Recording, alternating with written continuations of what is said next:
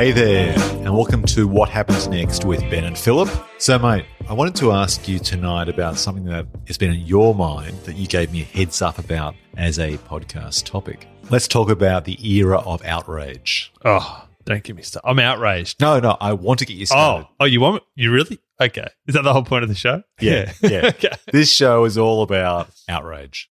First of all, let's plant the problem and Yeah. we can solve it with our what happens next solution. So Yes. Put a stake in the ground and define to me what is this era of outrage we're in Mhm. and then we'll perhaps get to how we can solve it. Just two guys over two craft beers. What I'm talking about is not the perennial fight of injustice against, you know, homophobia or sexism or these types of issues, which are long-standing, being much more gradually broken down than they should be. They shouldn't be problems anymore. I'm talking more about the more of the social media prevalent people of outrage who take offense at any small thing. Um, just for taking offence's sake, and will post something saying, "Oh, I went to Woolworths today, and they didn't offer me a shopping bag with my groceries, and I'm outraged." And then that'll be like posted on Facebook, and then it'll go viral, and then on a commercial television network two days later, it'll be like a panel discussion with between three nufties about, oh, know, is this right? Do we have the right to be outraged by this? And yes, we do. And this has got to change. And then no one will care. And then two days later, there'll be something else that everyone will get outraged about. It's just that sort of endless cycle of of whinges, which spawns a week's worth of bullshit, lazy media pretending to be reporting on how the general population actually feels, which they don't. All right. I agree with you, but let's unpack that because you've just put down There's a lot in there. There's a lot there. There's a lot there. Let's take it one by one. I agree with you. We're in an age now, an era, which has probably been around pretty much since the evolution of social media, where people are outraged or they feel the need to express being outraged, even if they don't actually believe it. So it's either outrage, sincere outrage, Yeah. Or it's faux outrage. It's faux outrage and it's just keyboard warrior blowing off some steam or something. Yeah. Totally. Another interesting point you raised just then is about journalists, or let's call them loosely current affairs based programs, which have been around forever and ever, for decades and decades. But in Australia, programs like Today Tonight or, or Current Affair, I'm not even sure they're still around. I actually don't watch news at 6.30. But those types of programs used to actually be that kind of voice of outrage. They were those programs that professed to find something outrageous in something that most people wouldn't really have paid attention to, but they would kind of beat it up. They'd call it a beat up story. Yeah. Which brings me to the third point, which is I actually think that many journalists these days, and there are many, the majority of journalists are fantastic professionals who care passionately about their work. And I won't even tolerate all of this sort of these slurs like fake news and so on, because that's just the type of slur made by people who are fearful of investigative truth. Hmm. But I will say is that with all these cutbacks being made to organizations and so on, hmm. journalists now often turn to social media to try and get either genuine stories or perhaps let's just call them BuzzFeed like stories, Yeah. which they know are going to generate clicks online. Yeah. So they're stories that from the get go out of the gate are designed to generate views online, not necessarily stories that should necessarily be told. Yeah. And I think when you've got that dangerous, explosive mix of journalists turning to something that's potentially clickbait, Hmm. combined with old school television broadcast programs that have always beaten up a story to try and Oh, garner You viewers. can. I could write the script for the the morning tabloid TV show about something. It'd be like, you know, tell us what you think here at sunrise. You know, hashtag at sunrise or something, and it'll be like, what do you think uh, out there? We're getting a lot of response this morning. People are people really think that this is a hot issue and this is outrageous and.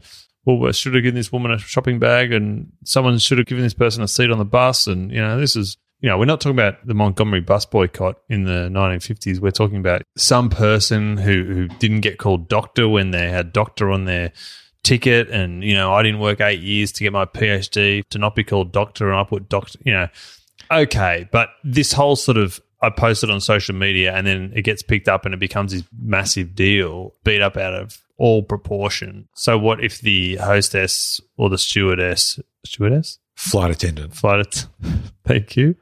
Choosing your 1970s Someone- sexist vernacular. I'm looking forward to people getting outraged about my description of hosties. So the flight attendant, you know, I like you doubled down with stewardess and hosties. yeah. so the so the hostie, the hostie's gone. Oh, thank you, Ms. Smith. Welcome aboard. And she's like, you know, presumably she didn't say to her, uh, actually, it's Doctor Smith. It says it there on my ticket. Rather than saying, I'm saying, oh, I'm very sorry, you know, but I didn't see it said doctor. But the stu- what are they called? Flight attendant. Flight attendant. The flight attendant.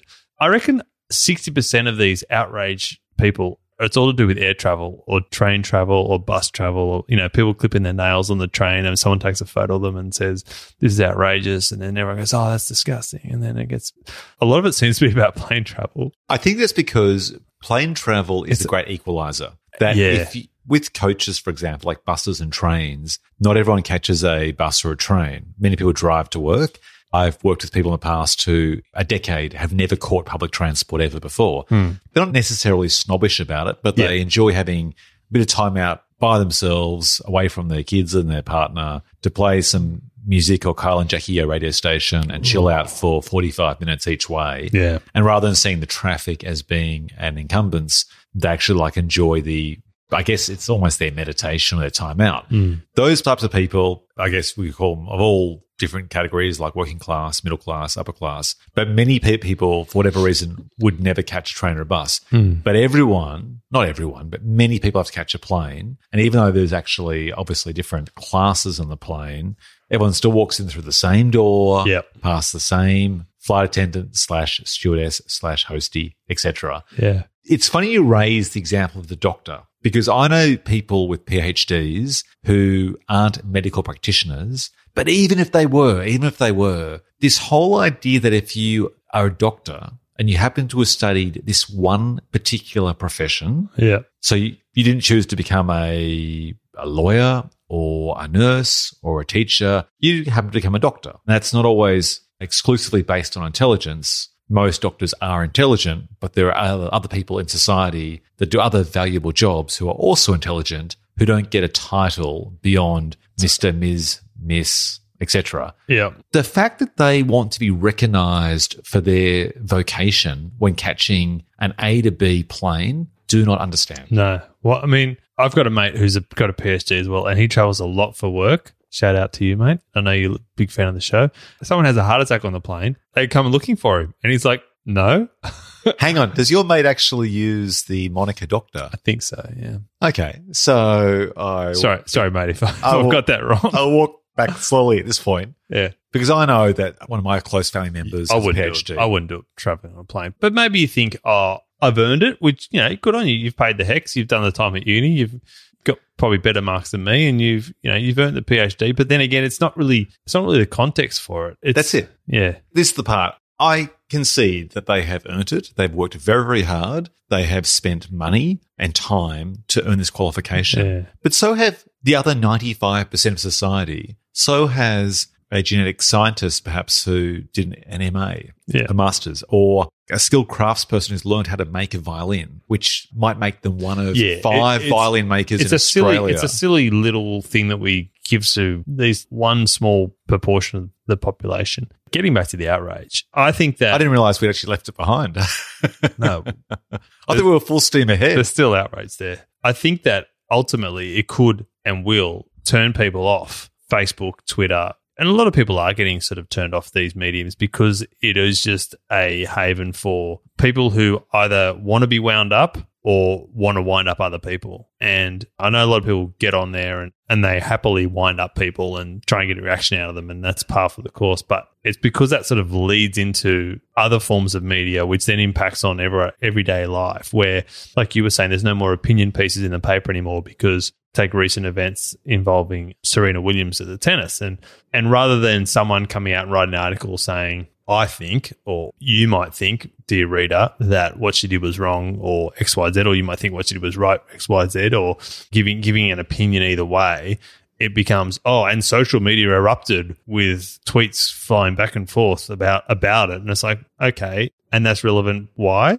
How many Twitter followers does each of those people who you've just quoted in your article have? Um, how many times were those posts retweeted. You know, I'm person in the world. I'm buying the newspaper because I'm interested in what you have to say, journalist. You know what I mean? This is like I'm stunned. There was a time, let's say 15 years ago, before the prevalence of social media, a journalist wouldn't have walked through a suburb in Sydney for a tennis match after a football game, picked one person on Yep. the street, That's exactly what it's like. and imagine this person didn't even have a face. Imagine this person was dressed in a paper bag and you couldn't even tell their gender. Hiding behind a tree. Yep. And they just yell out some comment like, tennis sucks. Yeah. Hashtag tennis sucks. Oh, Serena's a cheat. Hashtag cheating Serena. Imagine if that occurred. Of course, the journalist would ignore that comment and think, I can't verify this person's identity. I can't verify their authority in this opinion. And it would just have been not even contemplated. It would have been instantly dismissed without even hesitation. And now, as you say, you'll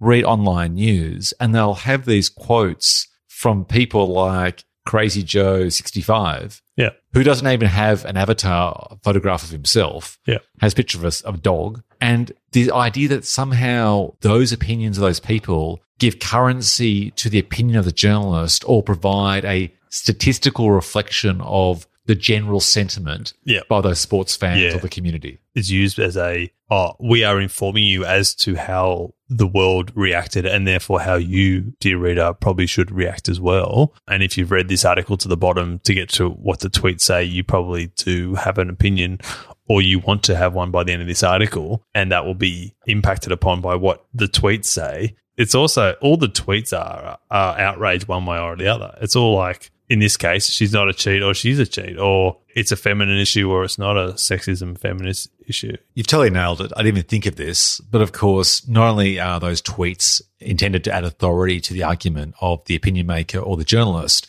but they're designed to generate social media interaction in the comment section below hmm. to make perhaps the article shareable, viral. So you're now in a situation where basically the journalist is incorporating extreme opinions in their article by unverified sources with the explicit marketing intention to try and create buzz by people sharing it with some sort of opinion either way, hmm. which means you don't even have an expert opinion. Like back in the day, let's think of sports, for example. There's a bald guy in rugby league who wrote for the Sydney Morning Herald newspaper, uh, around for ages and ages. Name escapes me. Anyway, Roy Masters. Roy Masters, right? Still and so someone like Roy would write an opinion about an incident. Let's just say that there was a point of conflict, a fight, a reaction by a coach during a semi final or something like that. Now, he's someone with decades of experience who's seen both sides of the game and Former rugby league coach himself. Exactly. So what he's doing is giving an expert opinion. Hmm. This is the problem I have with the outrage of social media that social media by name, if you define it by its name, is meant to be social, not antisocial. Yeah. Anti-social media. It's social media, but unfortunately it's become anti-social media because people have opinions. It's opinion media, but they're not experts without opinion. So suddenly people from Joe Bloggs down the road to that crazy guy behind InfoWars in America Oh. have these extreme opinions. They have an audience between one and 10 million people listening to them. They don't actually have perhaps the ethical training, the academic training, the practical experience hmm. because they have an opinion and that opinion is popular, even if it's racist, sexist, misogynist, or whatever, that suddenly has an authority. And that's crap. I mean, Yeah. that's the whole misnomer. If you read titled in this year, social media is anti-social media, pretty much capture the toxic troll-like nature of Reddit, of what Twitter can be at times with Yep. anonymous people harassing an Asian American actress from the latest Star Wars film because they're racist or a lot of white disempowered men suddenly feeling like women are gaining control, which upsets them because it's not the status quo Yeah. it's not people sharing ideas. For a positive outcome. Yeah. Totally. It's basically taking, in many situations, unfortunately, the dog whistle of some sort of prejudice, let's say racism, for example, and actually making it more than dog whistle, making it a mm. whistle that everyone can hear and they'll blow to the high heavens.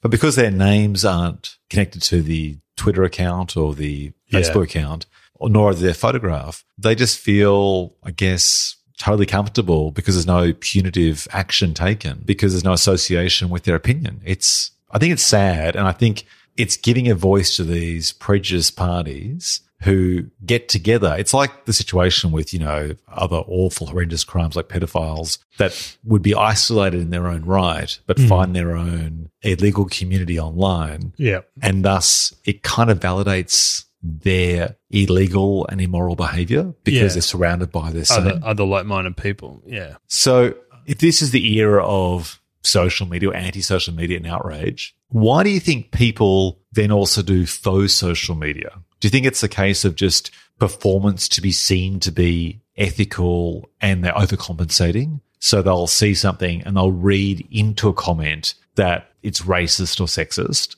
and they won't see that it's actually a joke with context Yeah. by someone who is actually quite sophisticated with their argument and the humor somehow is lost in translation or the, or the reader doesn't have a sense of humor themselves, but they feel they need to be seen like politicians. Yeah. They need to be seen to be perhaps be outraged. Yeah. Do you think that's the evolution of faux outrage? I think so. And it's going to lead to this point where people just post things all the time about perceived slights that someone has said something and, or and crossed them in some way all day long. And it's just going to feed this whole industry of angst. And I just think there's going to be a point where the only people who are bothered to stay on this stuff is the way people who, like I was saying before, who want to be outraged, or they're either the people who want to be outraged and go, "Oh my god, that's out, you know, outrageous," and I'm just going to bang out a quick tweet about that and share it with all my followers, or share it with my mummy blogger friends, or you know, this person doesn't immunize their kid or whatever. Oh, it's outrageous. Ah, this person is advocating people eat sugar or chocolate. That's outrageous. Ah, that's not good for kids. And ah, it's going to be this weird little community. Unfortunately, a growing community at the moment, but I think it's going to. What I'm saying is, I think it's going to it's going to max out pretty quickly because everyone's going to go, "What is the point of this shit?" You know? I think one of the points of social media isn't the intention of social media, and this really worries me, is that people vent on social media. Hmm. So they have an opinion and they vent, or they have a frustration and they vent. Let's just say, for example, you know, we've discussed before my frustrations with dog poo owners putting their dog poo in my rubbish bin, or people who are inconsiderate drivers who don't allow you to change lanes and just aggressively accelerate when you're trying to change lanes, right? Thank you. Insert airline name here. You know, cancel my flight. Now I'm stuck at the airport. I'm Yeah. going. to I'm going to miss my the 21st. I was going to attend at the Surfers Paradise. Hashtag not happy, hashtag missed wedding. Exactly. And so in that situation, people use social media to vent. Sometimes it's attention seeking. They're seeking empathy from friends, you know, oh, mate, sorry to hear that. Just someone to basically metaphorically pat them on the back. Sometimes it's to just vent. And then once they've vented, they actually don't care about the response by their viewers or subscribers, but they've got off their chest. The problem I've got with social media, and this is as someone who uses it, I use it, you don't, is that if people vent, and this can be also in a good situation, like people in my echo chamber of my social media posts, I'll see the same sort of perspectives, which is generally left wing, which I am. People vent and then they don't act. That's the biggest danger to me. So, for example, let's say they're anti vaxxers. I myself am frustrated with people who don't vaccinate despite the scientific empirical knowledge. Now, if people complain about anti vaxxers online, but then don't take action to try and educate people about the benefits of vaccination or uh, to sign petitions or to march, whatever, Yeah. they vent online And the- thinking and that generates change. And they'll abuse someone from behind a keyboard, as you say. But it, what's that going to achieve? Totally. And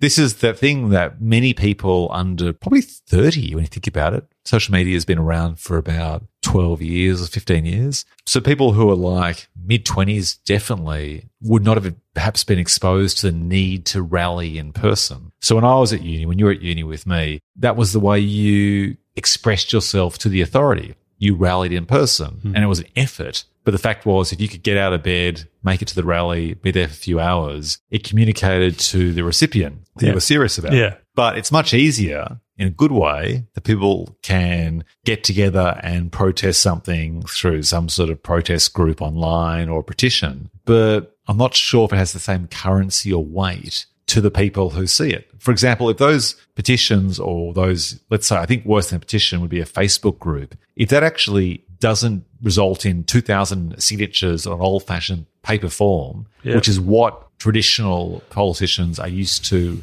at least recognize as a form of protest, Yep. has no weight. I mean, for example, how are these politicians or other leaders really get a sense of disharmony from a community? There could be like 4,000 members Well- on an anti-development site on Facebook. You look at the how do you translate that to a result? at the the gay marriage issue, for example, the politicians perhaps pretended, perhaps deferring to the more conservative elements of their constituency, were quite happy to ignore what appeared to be overwhelming public sentiment. But as you say, it's hard to judge that when it's all online or it's all just opinion piece in the paper. And said, "Oh, I don't think there is actual overwhelming support for this. We need to have a vote." Or you know, it's like, well, do we really? And of course, the result was what it was. I think on that point, what's really interesting, it comes back to vocal minorities. Often people who are unhappy or very unhappy with something are the most expressive, the loudest, the noisiest, and they're often a minority. But because they are so noisy, literally or figuratively, then people associate a greater weight to their opinion. You often see this with extreme left or right groups or extreme religious groups. They are so noisy on social media or through traditional forms of broadcast media that people think there is a greater number of people behind that voice hmm. than there actually are. And then the other 95, 99% of people who are content, often you and I, for example, hmm. aren't heard of. And what they don't hear of is they don't hear of us objecting to something because perhaps we're just too busy in our own lives to put the time into doing that. Or we actually are very happy with something, but you don't tend to make a bit of noise about something that is the status quo. If you're content with something and it's been around for decades or years, you don't walk around yelling, I'm really happy about this. I want this. Let's just say whatever it could be. be it Pay as you go taxation. Woo! Love it. Exactly. Compulsory voting is the best. Like Yeah. it's an assumed situation, so you don't make noise about it Hmm. to endorse it or protest it. Usually you don't make noise about something. I just love driving on the left hand side of the road. exactly. I'm so glad we changed from the right to the left. Man, seatbelts. I can't stop talking about seatbelts, how good they are. I feel so safe and secure in my car. Damn you, you anti seatbelt wearers. You know, Airbags. Let's talk about airbags. Yeah. I really feel strongly about how good airbags are. Yeah. I'm looking for someone to argue with me yeah, against the value of airbags. yeah, I just can't find someone. yeah. Mummy blogger says, you know, airbags bad for kids. What? Demon, devil. So, if we were to basically try and solve the entire global issue of social media now, Shut it down. so what happens next? Turn it off. Well, it's funny you say that because in the States, there has been talk by some political analysis and e- economists asking that if we in the past, or America in the past, has taken action in regards to regulatory reform to break up monopolies or duopolies, let's say, for example, 70 years ago, hmm. it was determined that studios couldn't also own cinemas because it'd be vertical integration hmm. and they would control everything, everything from the cradle to the grave. They control the creation of a product, a film, from its script right through to the last ticket being sold. And it was determined that that would be vertical integration. And if there are only four studios, it would create not a monopoly, but a bias towards four large, large companies. So they were broken up. Now, the question that some people have raised recently, and I don't actually have a strong opinion on this either way yet because i get to understand the intricacies of it, You have to be outraged. I have to be outraged, outraged with that information, is that people asking the question, should Facebook be broken up? And it already partially is broken up because it exists with WhatsApp and Instagram as separate bodies, but owned by the same parent company. And so some people are speculating if, for example, Google or Facebook should be broken up because they have so much control and there's been so many questions being asked about their influence in relation to political information or disinformation or hmm. the way that algorithms can control information based on viewer preferences and trends. Hmm. Should they be broken up into smaller bodies to try and diffuse their power? It's an interesting question to ask because traditionally that has happened, but tech companies have been treated differently to newspapers and Yeah. old school media. Yeah. They are social media, but they've been treated differently. That's a good point. You don't often hear times. Yeah. So that's an interesting way to tackle it that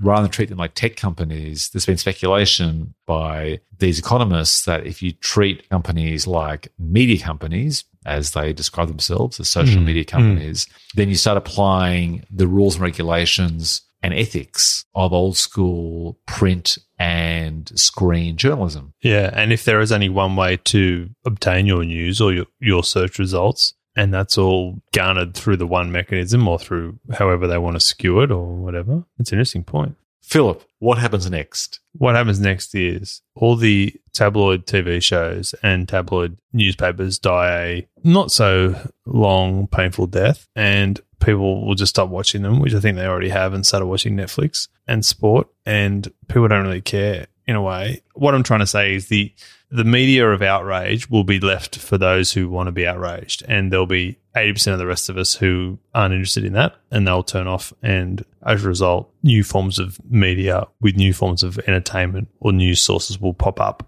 who aren't influenced by this crazy social media, the 48 hour hot topic of the week. Okay, here's my two cents, and I'll have a bet both ways. If you ask me any question in life and ask for a solution, I'll give you a non absolute answer because I believe that the way things evolve with our community is that there's never a light switch moment with anything. What happens is there's an evolution and it's never one extreme or the other. It's always a Frankenstein version in between. So social media isn't going anywhere like the internet. It may evolve and change and be used differently, but it'll still be around and be incredibly powerful. I think what will happen is certain platforms may become toxic, which is the allegations made against Twitter now. Some other online forums like Reddit have been accused of having troll like behavior. Rightly or wrongly, that's just out there as a sentiment by many people. And they are supposedly changing their algorithms to track down, you know, computer generated accounts or that kind of thing. And Yeah, fake accounts like bots Yeah, being created yeah. to try and spread disinformation. So I think two things will happen. There'll be further government regulation or the threat of further government regulation will motivate those companies, as is currently happening now, to try and find solutions before solutions are thrust upon them. And that will then try and dilute the toxic nature of some of these portals. However, just the definition of these portals is that as long as you can comment on stuff anonymously, people will continue to be vile because they can be. The dog whistle becomes a loud human whistle, and they're people who would ordinarily have to bury their prejudice deep inside yeah. won't feel muzzled anymore to speak their mind. So Yeah. It'll still continue. It's just that some people will leave it and they'll flock to perhaps forums where there's more accountability for opinion and just feels like toxic. For example, so many people have said right now that Instagram is more like that than Facebook because you can't share disinformation or information on Instagram as you can on Facebook. There's no feature to share, which means you can like stuff, appreciate stuff, create, share stuff, but you can't retweet Yeah. or share like you can with Twitter and Facebook. And so therefore, by definition, people are providing their own stuff, people are liking it, but you don't get the situation where falsehoods are perpetuated. But I also think that broadcast media and subscription media and so on will always remain, as will print media, just in a less popular form, perhaps, or less influential. But I just think that all that happens is all these traditional structures remain just in a more diluted fashion, and people will just migrate from one to the other depending on what's meeting their needs. I don't think there's going to be an extinction because if you look at anything, perhaps besides No, um, VHS tapes, Yeah. not everything gets extinct. It just kind of dies, or it doesn't get extinct overnight. It slowly fades away, like BlackBerry. Yeah. Or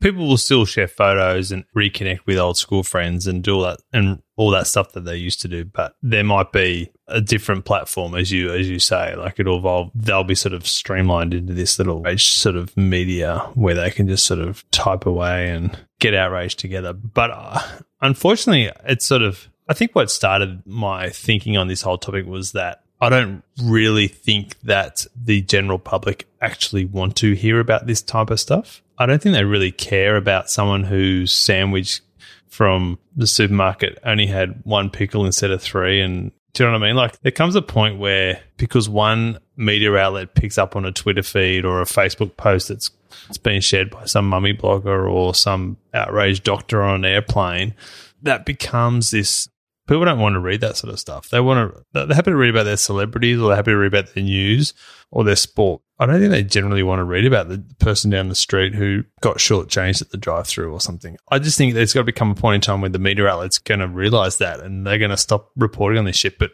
I hope it comes sooner rather than later, but maybe it'll take a while for that to actually happen. You know, I agree, disagree with you because I think they wouldn't do it unless people did respond, comment, share it. So mm. I think, unfortunately, much like the way that that Northern Territory newspaper survives by reprinting various crocodile attack stories, I think yeah. that people do want to know about some mummy blogger's terrible experience or some racist rant that ended in tragedy or whatever. Because, like people looking at photographs of half nude celebrities or celebrities hooking up with each other, that's all I want to see. That's not. That's all I want.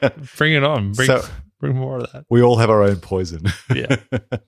No, I, I, think that it just falls into the category of gossip, and much like Kardashian style yeah. reality TV, yeah. it's just small scale Kardashian. It might not be someone yeah. like Kim Kardashian that you know of, but it's someone yeah. like you. It's not here's a photo of Kim Kardashian in ridiculously tight tights going to a spin class. It's here's an article posted by a mummy blogger who doesn't shave her armpits, and people are outraged by that. Yeah, that is just pretty much what you nailed. Is the sentiment of the viral nature? People outraged about this, so should. I think that's the whole marketing yeah. trick. Is that by it's creating a storm in a teacup. It's social storm in a teacup media by and, saying, and it will be replaced by another teacup in 36 hours time. Yeah, yesterday's mm. teacup is mm. tomorrow's teacup is something, something, something. Yeah. What's the latest metaphor?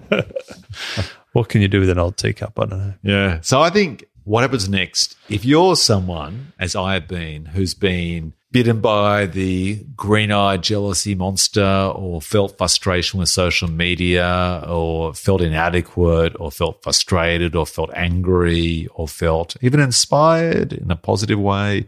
If you felt too influenced by social media, I would recommend a social media fast, but I'd double down and even more than social media fast for let's say two weeks on a holiday, I would recommend doing a news and current affairs fast. Phone fast. Mm-hmm. I agree. Almost two years ago, I went on holiday and I did no social media, no news, and there were a few celebrity deaths at the time, like Carrie Fisher and I think it was George Michael and a few others all happened at the same time. And I found out about them through people talking over beers around Christmas time. But I did a social media and news fast for a whole fortnight. I shared stuff on social media, but never actually looked at any responses, nor looked at any anyone else's posts. I just shared stuff for the benefit of my family. That's Otherwise, good. I wasn't on it at all. I basically created, but didn't consume. And I've got to say, it was so liberating that here I am talking to you now, almost two years later, and I'm still thinking how fantastic that was to have a whole fortnight where I was present with my family, my friends. I didn't get distracted by other ideas. Mm. I was bored, sometimes just sitting there. I didn't but, turn to my phone. I just looked at the trees. But you also have that great philosophy of phones down when you come through the door at the end of the day and you don't pick it up again until you leave the next day on the way to work. Yeah, I'm not sure if we've discussed this on the podcast That's a good before, one. but mm. we've got a basket at home and when everyone enters the house, my beloved and I, doesn't always happen, but it's idealistic and often happens. We all put our devices, i.e. our iPhones, into the basket and basically they remain in the basket between 6.30 and 8 o'clock so we can remain focused on talking to each other and the kids without distraction. Mm. And then maybe once kids have gone to bed, we might pick them up and do something. Freebase some Daily Mail for six hours. Yeah. Some of the Daily Mail. For me, it's my websites, the slash filmcast for film news. But yeah, same idea. Yeah. That's a great idea. I mean, not many people these days would watch TV without a phone to flick through while they're watching TV. It's just quite amazing. I'm as guilty as the next person for doing oh, that. Same. But I recommend to anyone, if you're looking for tools to try and ease yourself off social media or anti-social media or the news for a bit of a break. So what happens next, Benny? Get a Kindle. Okay. Get a Kindle because a Kindle is for reading only. Old school. Exactly. It's it's new old school It gets the benefits of you know a thousand books in your pocket, as someone like Steve Jobs might have once promoted. But it's not connected to the internet, so you can't surf, check social media. So if you're bored, you can pick it up, read it, carry it around with you, and at least you're consuming something worthy that's I don't know, better for the old grey matter for the brain, like non-fiction or fiction book, or even a magazine with a bit of substance to it, like the New Yorker or something, for example, rather than just reading, say, gossipy news about some rugby league player getting caught kissing someone after a few beers. What's wrong with that? It's good, but in moderation. Yeah. All right, mate, I think we should call it a night. You can catch me. I'm Ben Phelps on YouTube, Instagram, Twitter, and Patreon. As always, Phil is an enigma wrapped in a riddle, a phantom who doesn't exist online, including social media. Mate, it's been a pleasure. Until next time, let's put a bow on this bad boy and good night. Good night, mate. Let's put this bad boy to bed.